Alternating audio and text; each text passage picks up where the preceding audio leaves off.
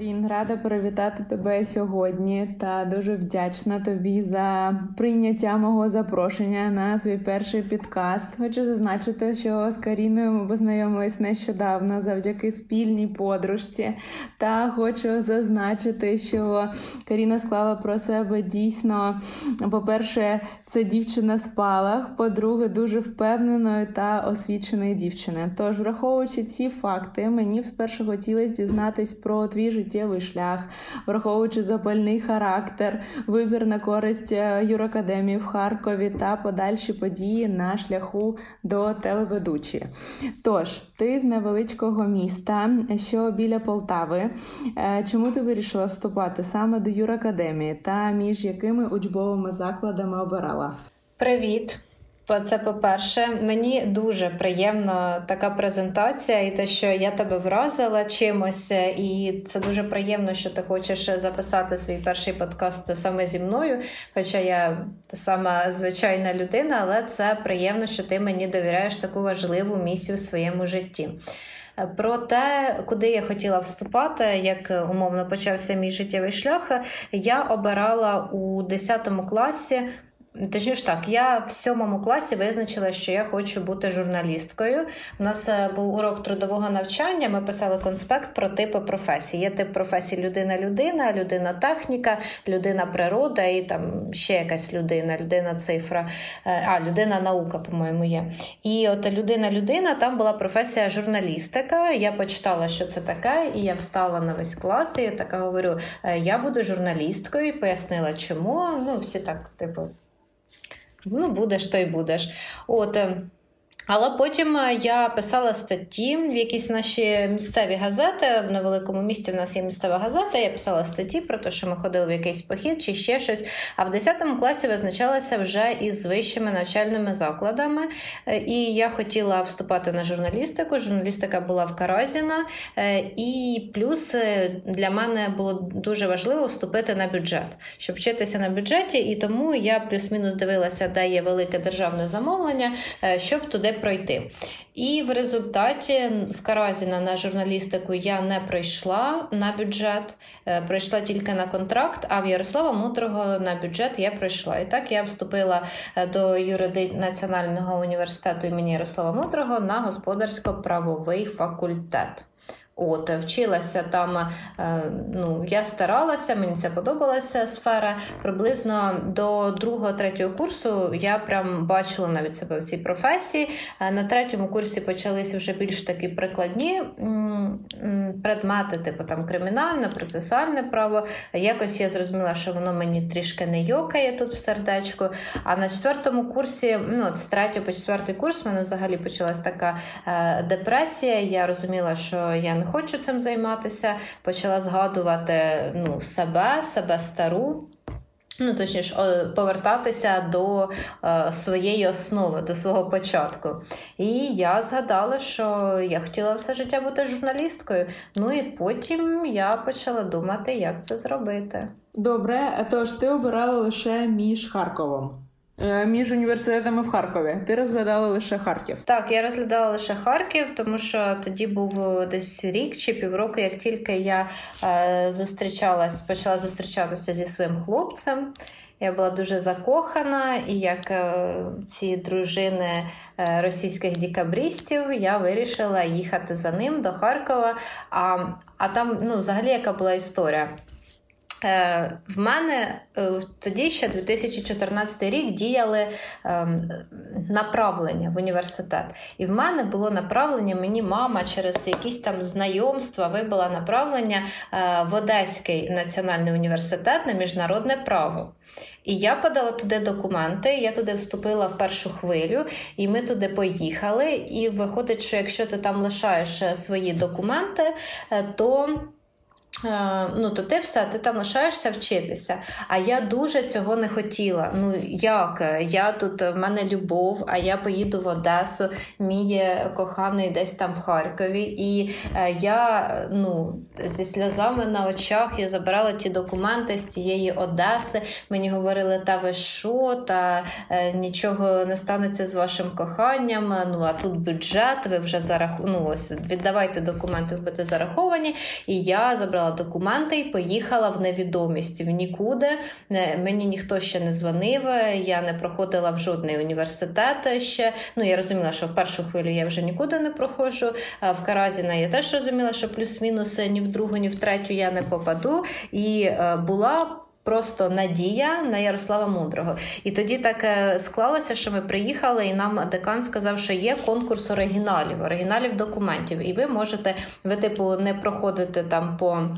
В третій хвилі ви можете вступити е, по конкурсу оригіналів, і е, там бюджетних місць був було 91, а, я була якась 93, і це останній день вступної кампанії. Е, але нам сказали, типу, зараз будуть приходити, хтось буде забирати свої документи, хтось навпаки приносити. Е, і тут е, я бачу, що всі починають, і це останній день, друга година дня, о 6 годині вечора закривається оця приймальна комісія. Я бачу, що приходять люди люди. Я запитую в кого скільки балів. Вони починають говорити, що в них більше, ніж в мене балів. На кону 20 тисяч гривень в рік. Це не просто, це не смішно. От ем, і тут виходить декан і говорить: додали ще 10 бюджетних місць. І я така. Я проходжу. Потім приходять ще 5 людей. Я розумію, що я вже там якась 99-та. Тут виходить декан дві години до кінця закриття приймальної комісії. Говорить, додали ще 10 бюджетних місць. І я така, я проходжу. І так я сиділа до тієї 6 години вечора. Е, я просто згадала всі свої молитви, і от так е, з Божою поміччю я поступила. Вступила до Ярослава Мудрого, і тому я була дуже цьому рада, і я дуже цінувала цей університет. Я його дуже люблю і загалом вважаю, що він багато в чому е, зробив з мене ту, ким я є, багато чому навчив і ну, сформував мене. Сформував мене такою, яка я є. Тому я дуже вдячна і Харкову, і Національному юридичному університету імені Ярослава Мудрого.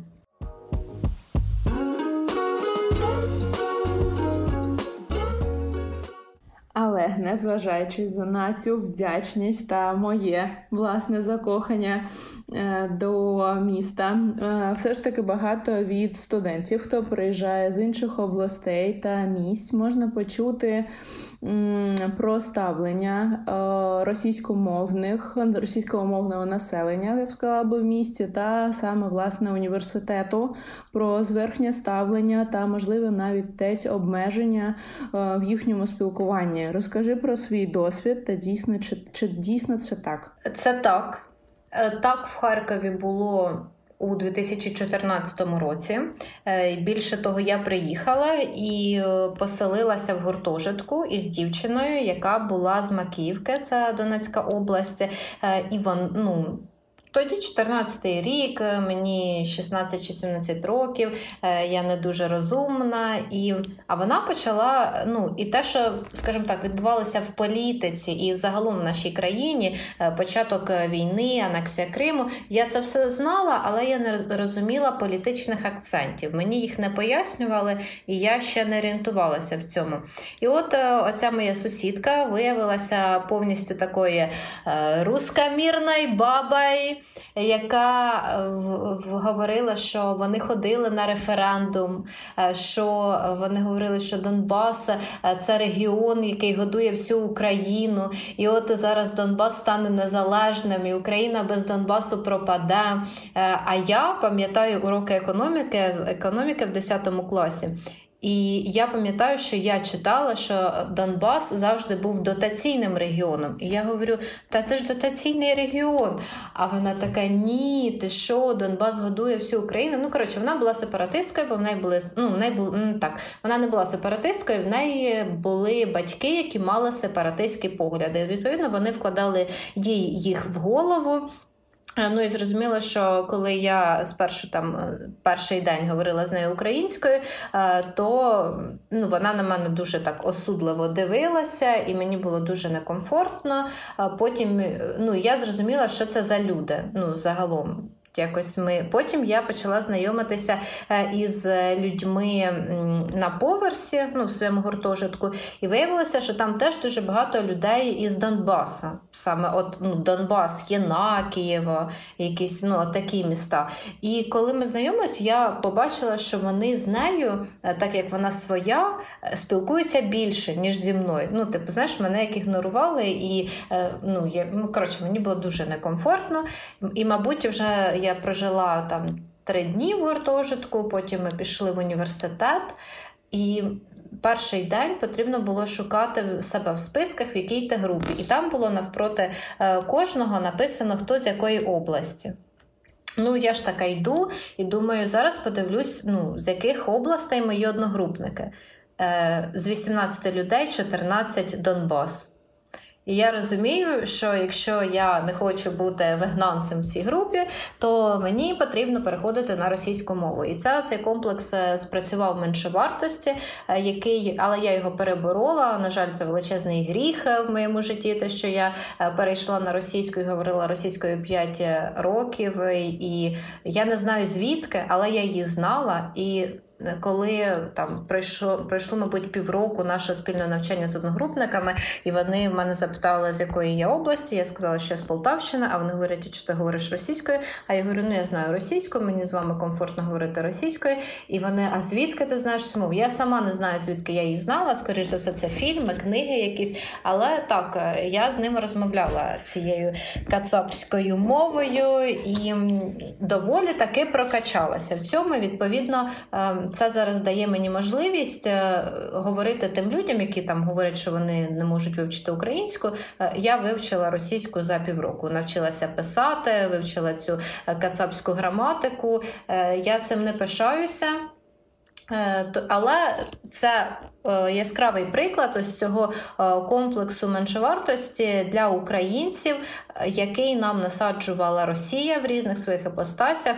Спершу Московія, потім Радянська Росія, потім Російська Федерація, про те, що був впроваджений наратив, що українська мова це мова села. І якщо ти села, відповідно, то ти не освічений, ти дурний, і до тебе зовсім інше ставлення. Ну, відповідно, ставлення дійсно було іншим. І в мене була моя однокласниця, вона вступила вступила до іншого університету, але вона ну в неї батьки такі таких правих поглядів, і вона відразу говорила українською. І вона в групі була одна, хто говорив українською, і в неї завжди говорили: А ти що, е, ти що, з Івана Франковська? А вона говорила: Та чому я з Полтавщини?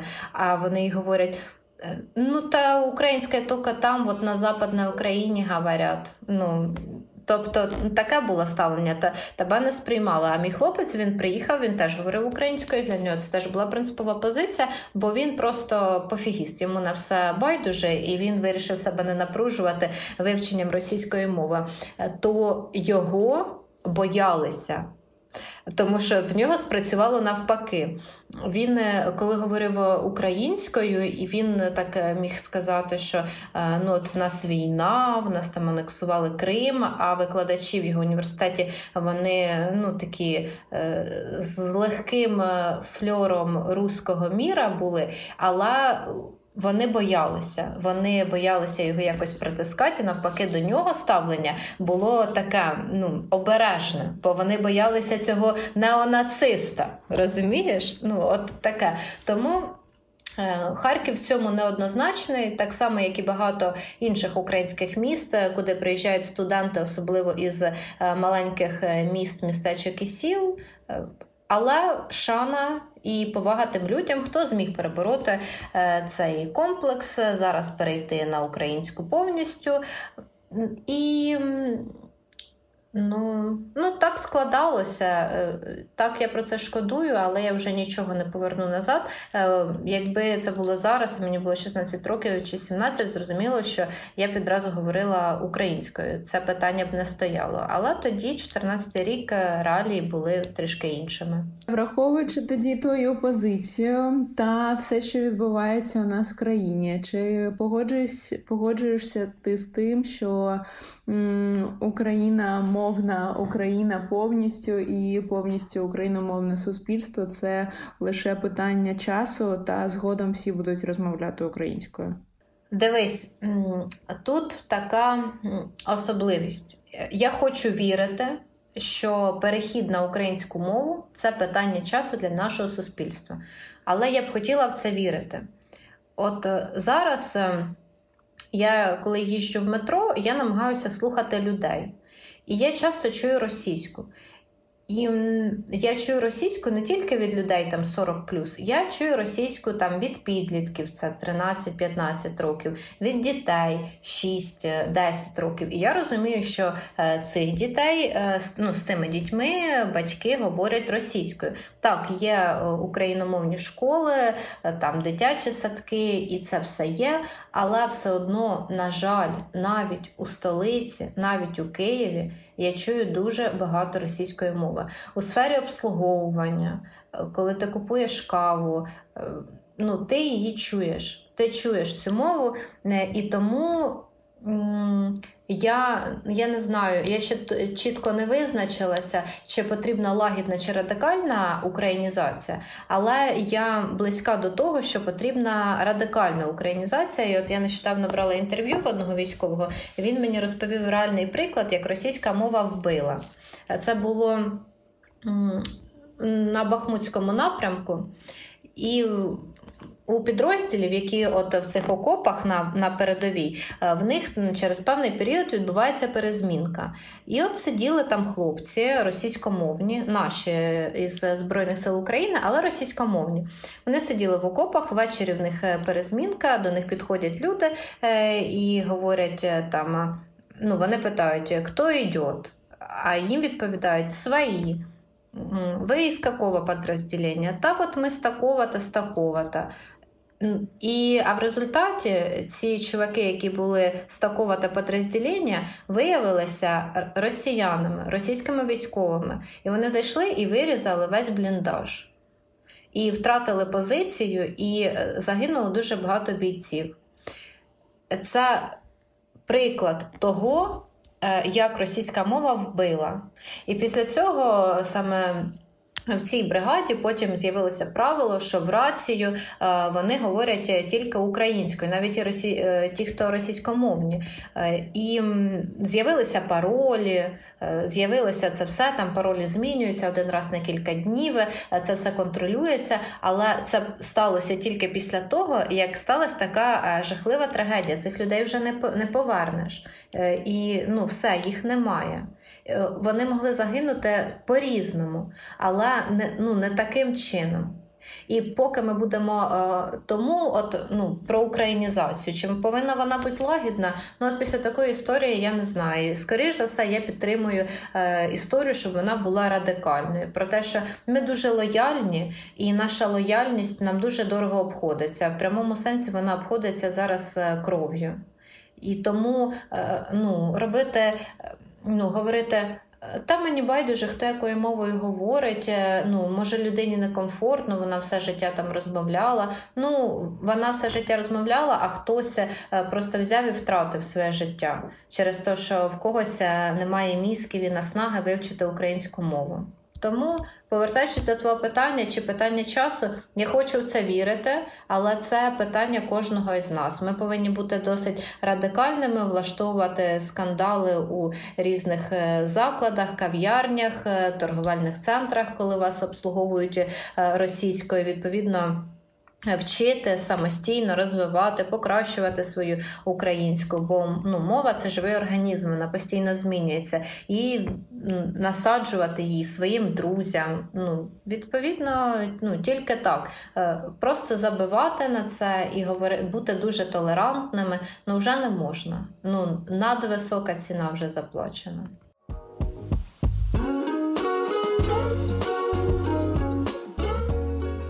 Враховуючи те, наскільки я розумію, що тебе в перший день повномасштабного вторгнення покликали бути телеведучою на телеканал, та враховуючи усі події в країні, які, яким був твій стан та що тебе рятувало?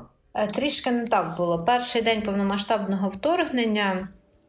Я працювала ну і працюю на ранковому слоті. Це ранкове шоу. Е, в нас е, зрозуміло, що все те, що ми матеріали, які готували на цей день, все посипалося. Е, спершу я прокинаюся о 6 ранку, почала там підкидати якісь новини, в чати. Якось ми там закрили свої дві години, і потім постало постало питання, що робити. Ну, ну я відразу вирішила, що я їду на роботу. Я зібрала валізку. Мій хлопець хотів, щоб ми поїхали кудись в Трускавець, по-моєму, він говорив, що його. Ну, Його робота може надати якусь машину, вивезти. Я не хотіла їхати. Е, я була ну, Київ це вже для мене мій дім. І я не хотіла його полишати. І я знала, що я хочу приїхати на роботу. Так і сталося. Ми, Я його вмовила, ми поїхали до мене в офіс на роботу. Перший день це був якийсь хаос, анархія, е, купа новин, все несеться, все лється. Перший день пролетів неймовірно швидко. На каналі загалом до повномасштабної війни працювало 300 людей. В перший день приїхало десь людей 30. Е, не вистачало ні технічних працівників, ні режисерів, ні ефірщиків, там ні операторів. Е, ну, Ведучих перший день ще приїжджали якісь ведучі там Микола Вересень, там ну, такі приїжджали відносно відносно відомі ведучі, які раніше в нас були такі імениті, я б так сказала. Але вони приїхали тільки в перший день. Ввечері вони поїхали, і вже потім на наступний день вони сказали, що ну, вони не приїдуть. Е, і вже під кінець 24-го дня до мене прийшла е, журналістка, яка в нас стала шеф-редактором, бо нас ще й покинув наш весь топ-менеджмент. І в нас журналістка стала шеф-редактором, а продюсер е, одного проекту стала продюсером каналу. ну, Фінансова директор стала генеральним продюсером каналу.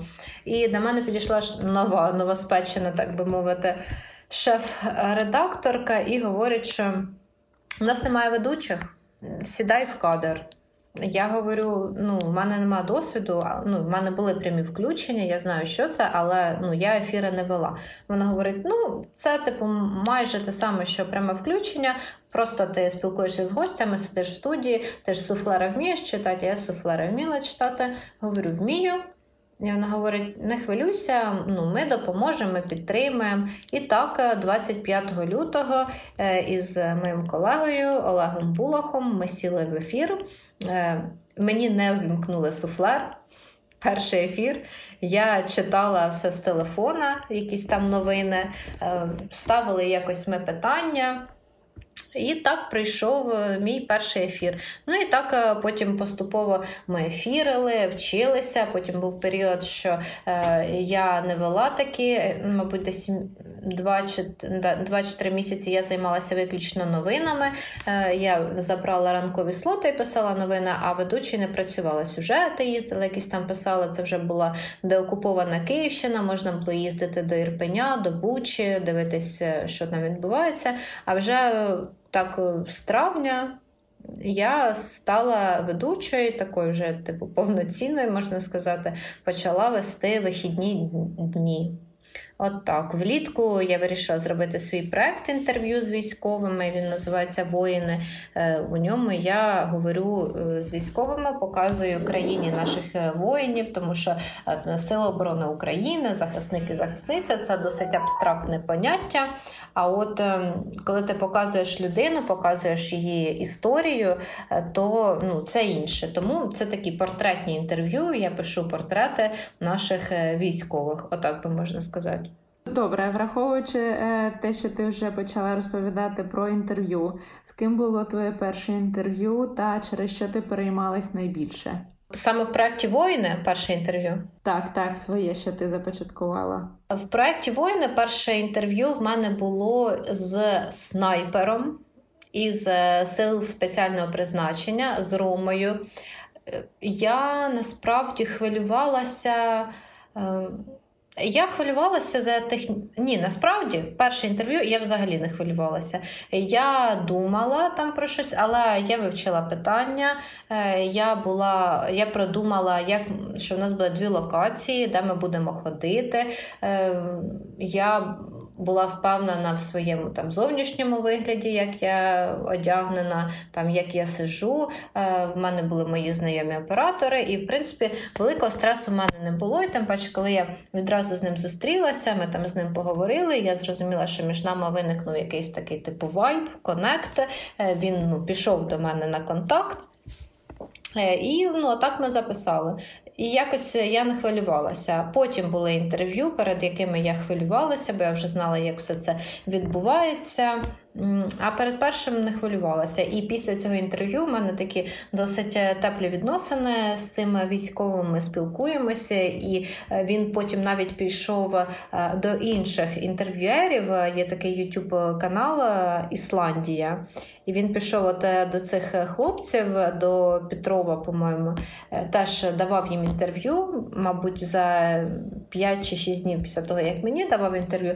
І він мені написав, що зо мною йому було набагато комфортніше і приємніше. І для мене це був такий неймовірний комплімент. Я не розуміла, ну, типу, в мене немає досвіду. Ну, це просто якийсь людський фактор. Можливо, зіграв, що йому чомусь там не сподобалося з ним. Це не означає, що Петров поганий інтерв'єр. Петрова дуже розумна людина, політтехнолог, але просто ну, на внутріш, на внутрішніх відносинах ну, для саме цього військового це зіграло ключову роль. атак. так. Ну, бачиш, а ти перший млинець на нівець, який був 25 лютого без суфлера, також про себе дав знати та трошку тебе налаштував на ту правильну хвилю, що можна і імпровізувати, і головне мати е, свою е, на, на, на хвилю налаштуватись та все ж таки мати настрій для того, щоб все вийшло. Добре, тоді, підбігаючи завершення, я би хотіла запитати тебе як висновок, які б поради ти би могла дати людям, які лише на початку свого шляху в будь-якій галузі? В будь-якій галузі, ну, мабуть, універсальне для будь-якої галузі це сказати, що е, не мрійте, а робіть. Е, робіть конкретні кроки, е, працюйте над собою, і чим більше ви будете робити, е, тим більше у вашому житті будуть ставатися приємні несподіванки, які приведуть вас до вашої цілі. Адже дуже багато чого вирішує просто випадок. Вдалий випадок, удача, яка вам посміхнеться. Але якщо ну, Умовно візьмемо людину, яка зараз працює на роботі, яка їй не подобається, і вона ну, просто працює на цій роботі і просто мріє. То такий випадок з вами не станеться. Там, умовно, це юрист, е, який працює в суді, і він ну, помічник судді, він не любить цю роботу і мріє бути е, фотографом, наприклад то поки він не куп не назбирає грошей на першу камеру е, і не почне щось там фотографувати, не почне вчитися, то з ним і не станеться цей випадок. А якщо він купить е, цю камеру, буде фотографувати, розвиватися, якісь конференції, якісь зустрічі, майстер-класи, він буде обростати контактами, і цей приємний випадок, удача можуть з ним статися. Можуть і не статися, буває всяке, але ну, головне щось робити. Тож не марнувати час. Єп. Виявляється, що мріяти як в дитинстві цього вже в дорослому житті недостатньо. Взагалі. Я ще раз тобі повдячу за те, що ти приділила мені час. Ем, тебе було дуже цікаво слухати. В мене виникло ще більше запитань, але ще раз тобі вдячна та, звісно, що було дуже приємно з тобою поспілкуватись. Дякую. І мені було дуже приємно, і мені дійсно приємно, що ти обрала мене на першу роль. Ти з тих людей, які почали робити перші кроки до своєї великої цілі. Е, я бажаю тобі, щоб в тебе все вдалося, і оця, оцей приємний випадок, ця удача з тобою обов'язково стався, і за певний період ти отримала те, чого ти хочеш. Ой, Боже, дякую щиро. Вже починаю збирати на свій фотоапарат. Збирай, збирай.